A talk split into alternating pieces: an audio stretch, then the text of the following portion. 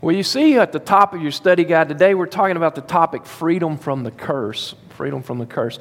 A couple of things you need to know about this study right off the bat is that, first of all, this is one of those studies that is up and down. I mean, there, there are a lot of exciting things to talk about in the study, but there's also a lot of scary things to talk about in the study. Now, when I say scary things, please understand I'm not talking about the kind that you have to hide your children from.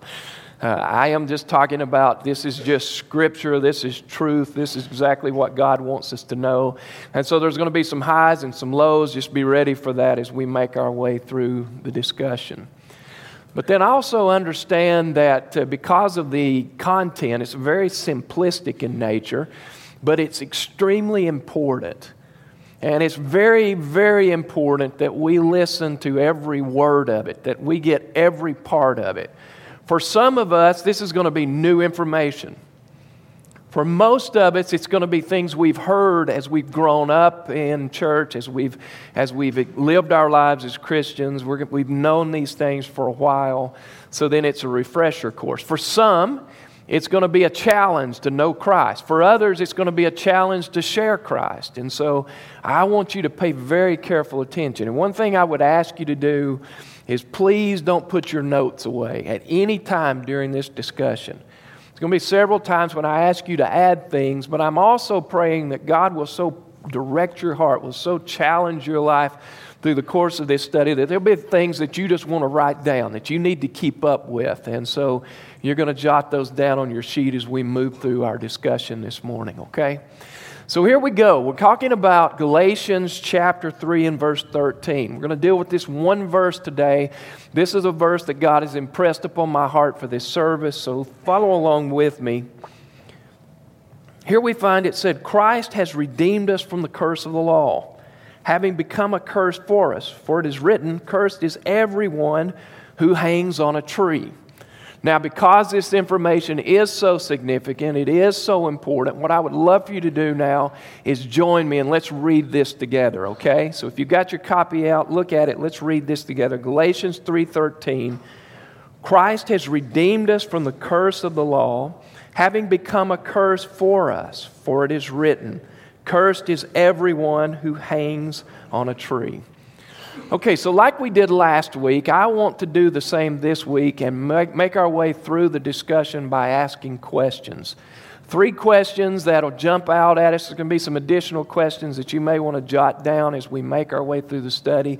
But three uh, significant questions that'll bring out details regarding this passage of Scripture. And I think it's important where we start. And so, where we're going to start is with the word that most of us may not understand, at least may not understand it completely. And so, number one, get ready to write what does it mean to be redeemed. What does it mean to be redeemed? It's important to understand this word because if we don't understand this word, then the rest of the verse is going to be somewhat limited in our scope of, of getting it. And so we've got to know what it means to be redeemed. And there's a definition I want you to write down if you would. You can just write the word redeemed or put it out beside the question. Whatever you choose to do will be fine. But it simply means this to buy comma, to pay off, comma, or to purchase.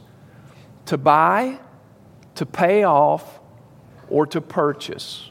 To buy, to pay off, or to purchase. Now, let's expand on this a little bit.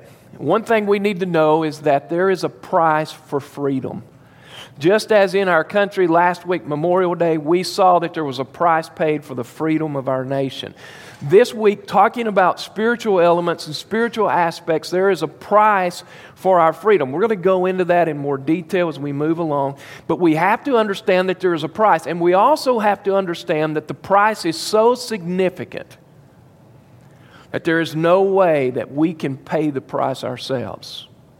That's a little bit discouraging to think about. That freedom is out there, it's available, and all we have to do is pay this price to get it, and yet the problem is we do not have the means to satisfy such an incredible debt.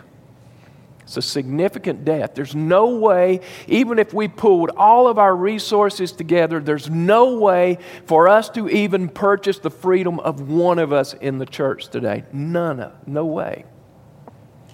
And so there's a significant debt that is due. But here comes the good news of the situation Christ has redeemed us, Christ has bought us, paid for us, purchased our freedom. Christ Himself purchased our freedom. You see, God looked upon our situation and He recognized the fact that we did not have the freedom, that we could not purchase the freedom, and therefore we were doomed. We were very much in a very difficult place at the mercy of the one who was holding the note of our indebtedness.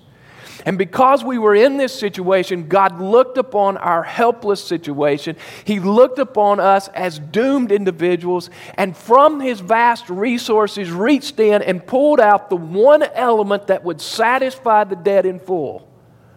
And God removed the one element from His presence, pushed, placed it in a spot to where the most benefit could be made, and God used it to pay the price of our freedom.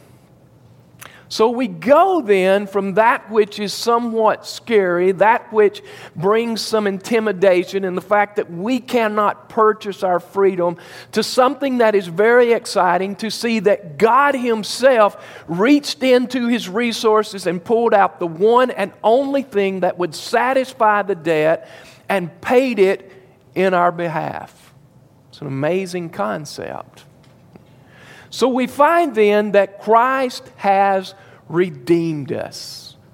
But I think the next logical question that would come out of this verse is to understand from what? From what, number two, from what have we been redeemed? Okay, from what have we been redeemed? What is this big deal? Eh, this significant payment that was made by God Almighty has paid the price of our freedom, but from what were we to be freed from? Okay, if you notice the second part of the verse, let's just continue reading. Christ has redeemed us from the curse of the law. The curse of the law. Let's break this down a little bit so we can get a better understanding. Maybe you're familiar with what the law means, and maybe you're not. Either way, let me just briefly explain to you what the law is. God has established a, a form of, of our our standard for living, if you will. And that form is through commandments. He's given us a group of commandments. Many of us are familiar with the Ten Commandments, which is part of the law, but is not the entire content of the law. In fact, there are hundreds of commandments that make up the law of God. And so God has given us this pattern, this path. And He says, here is what you are to do. You are to keep the law and you are to keep it perfectly. Perfectly. Now, the perfectly part is extremely significant because God says the only way for you to enter into eternal life on your own, the only way for you to purchase freedom for yourself from the curse of the law is to live the law in perfection. Now, that in itself, while it sounds simple enough, is actually one of the most incredibly scary things we could contemplate because there is no way for us to achieve that. No way. You think about what the law is, and let me just bring out some of the commandments, some of the things we may be most familiar with that we are to love God with all our heart, soul, mind, and spirit. If at any time you are not loving God completely and fully, you have broken the law. That we are not to lie. If at any time you have lied, whether a big lie or a little lie or one that you say is so insignificant it doesn't matter, you have broken the law. We are not to steal. We are not to kill. We are not to bear false witness. We are not to commit adultery. We are to have no other gods before God. If at any time we break any of these aspects of the law, we have broken the law so that whether we break it in the smallest area or the largest area or in every area, the law of God has been broken and it can never be mended in our lives. It's broken. So we went from what's expected of us, God expects us to live the law perfectly if we're going to buy our freedom from the curse of the law and enter into eternal life when we leave this life and step into the next, to now being in a position where we realize there is absolutely no hope for us whatsoever. Because the Bible clearly tells us in Romans 3:23 that we have all sinned and therefore we fall short of God's glorious standard.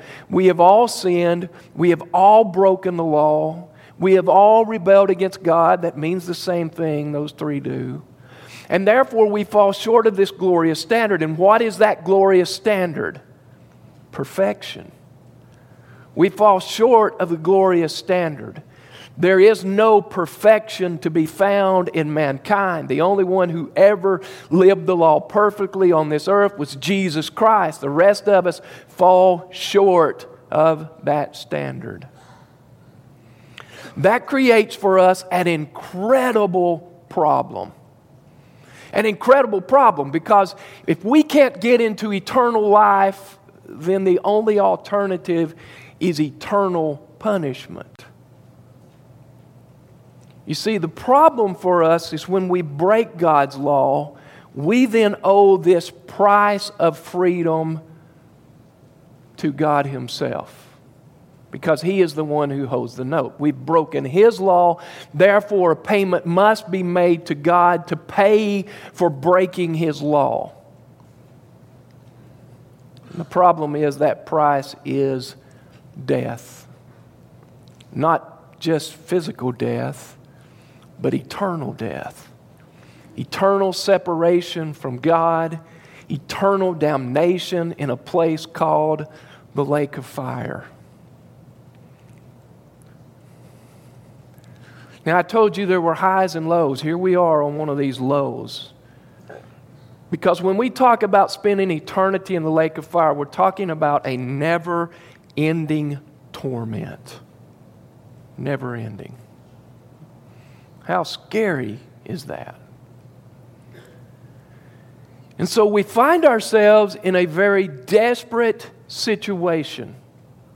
Because the only hope for mankind within himself is to live perfectly a law that he can never live perfectly. But herein is the incredible beauty of the answer to question number one. Because here we find that God looked upon our helpless, doomed, desperate situation. And in His great love and kindness and mercy for us, reached into His vast resources and took out the only thing that would satisfy the debt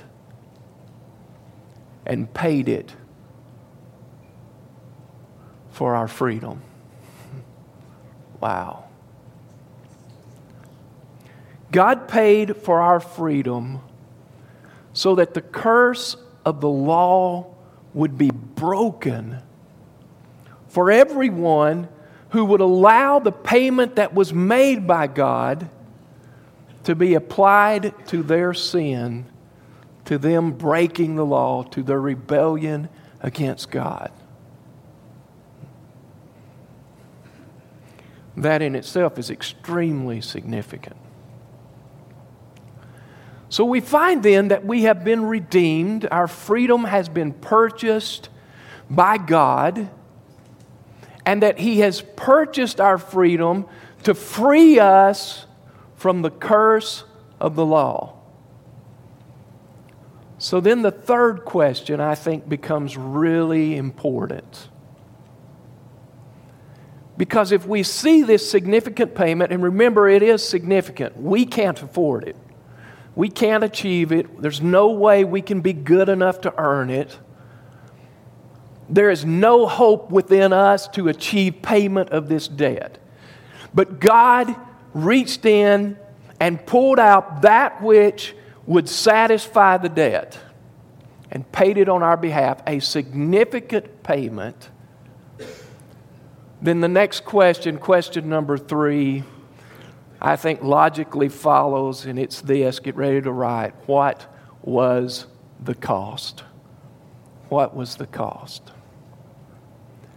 What is this payment that was so significant?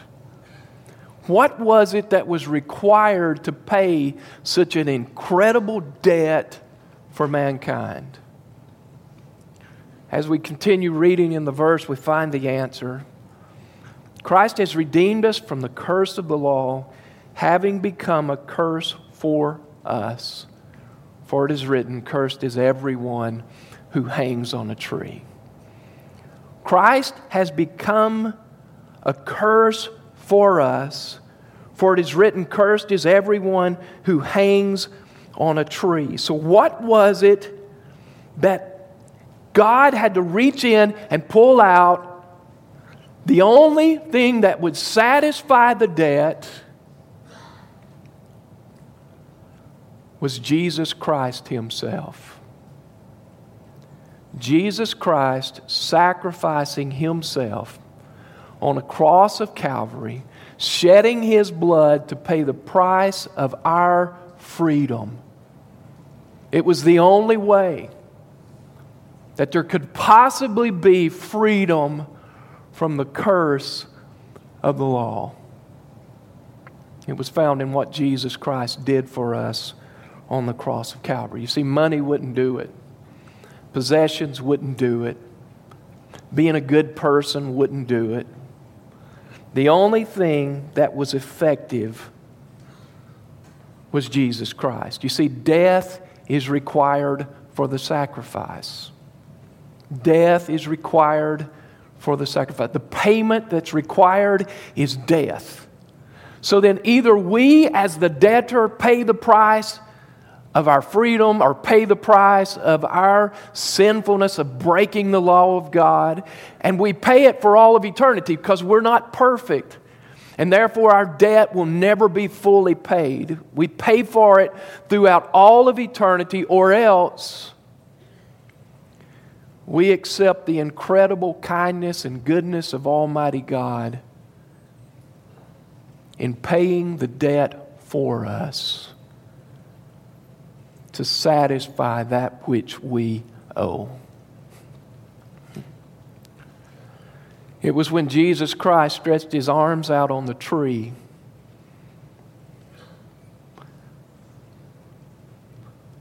As he suffered the torment, the torture, the embarrassment, the shame, the rejection, that he paid in full the price that we owed. His last words from the cross It is finished. I've satisfied the debt, I've paid it in full.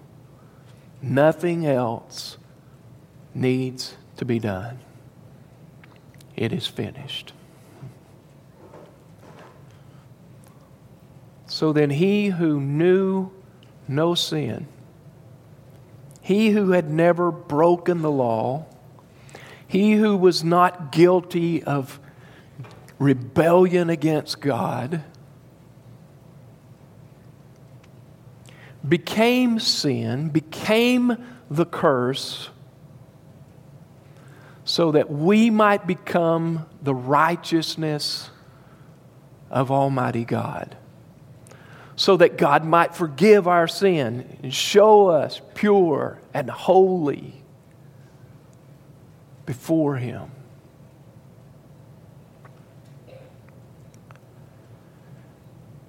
Now, in my way of thinking, that leads to an additional question that I wish you would write down.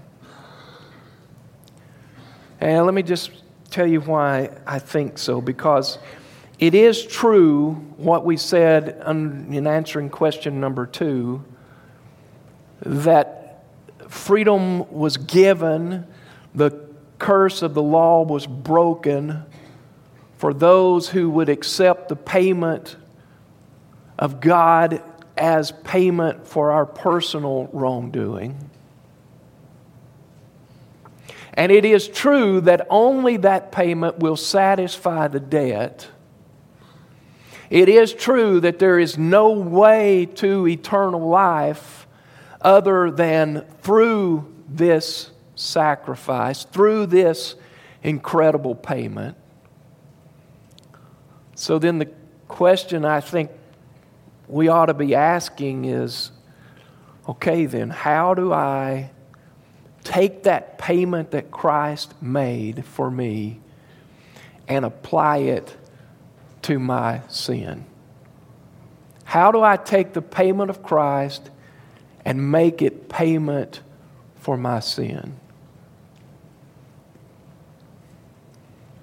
Okay, a couple of things involved in the answer. Number one is that we cannot do that. So then, once again, we go from high to a low because there's freedom, there's relief from eternal punishment, eternal separation, but yet we can't obtain it. I can't go out and get it, I can't make it work for you. Because the truth is that I can forgive no one, not even myself. But the good news now takes us to this incredibly great place. Because the Bible is very clear that there is a way for that to be done. Romans chapter 10, verse 9 says, that if we will call upon the name of the Lord, and if we will believe in our heart that God raised Christ from the dead, we can be saved. Okay, so what we find then is what I can't do by myself, what I can't do for you, what you can't do for me, God is willing to do for us. The Bible says that this is a work of God. It's not a work of me. It's not something that I can boast about and say, look at how great I am. Look at what I've accomplished. Because from beginning to end, this is a work of God. God now says, if you will understand and, and communicate with your mouth that Jesus truly is Lord of all, and that He died in your place and if you will believe in your heart that God didn't leave him in the grave to rot, but after three days in the tomb, God brought him back to life, and you can be saved. It says, For with the heart man believes unto righteousness, and with the mouth confession is made unto salvation. So then it's, it's a matter of saying something like this, talking to God. We call that prayer, but just, just talking to God and saying, God, I, I know that I'm a sinner. I know I've broken your law. And I know I need a Savior. I confess that Jesus Christ is Lord of all and that He died in my place. And I believe that after three days you gave Him His life again. And Father, I believe that by asking you, you will forgive my sin. And you will give me a home with you throughout all of eternity.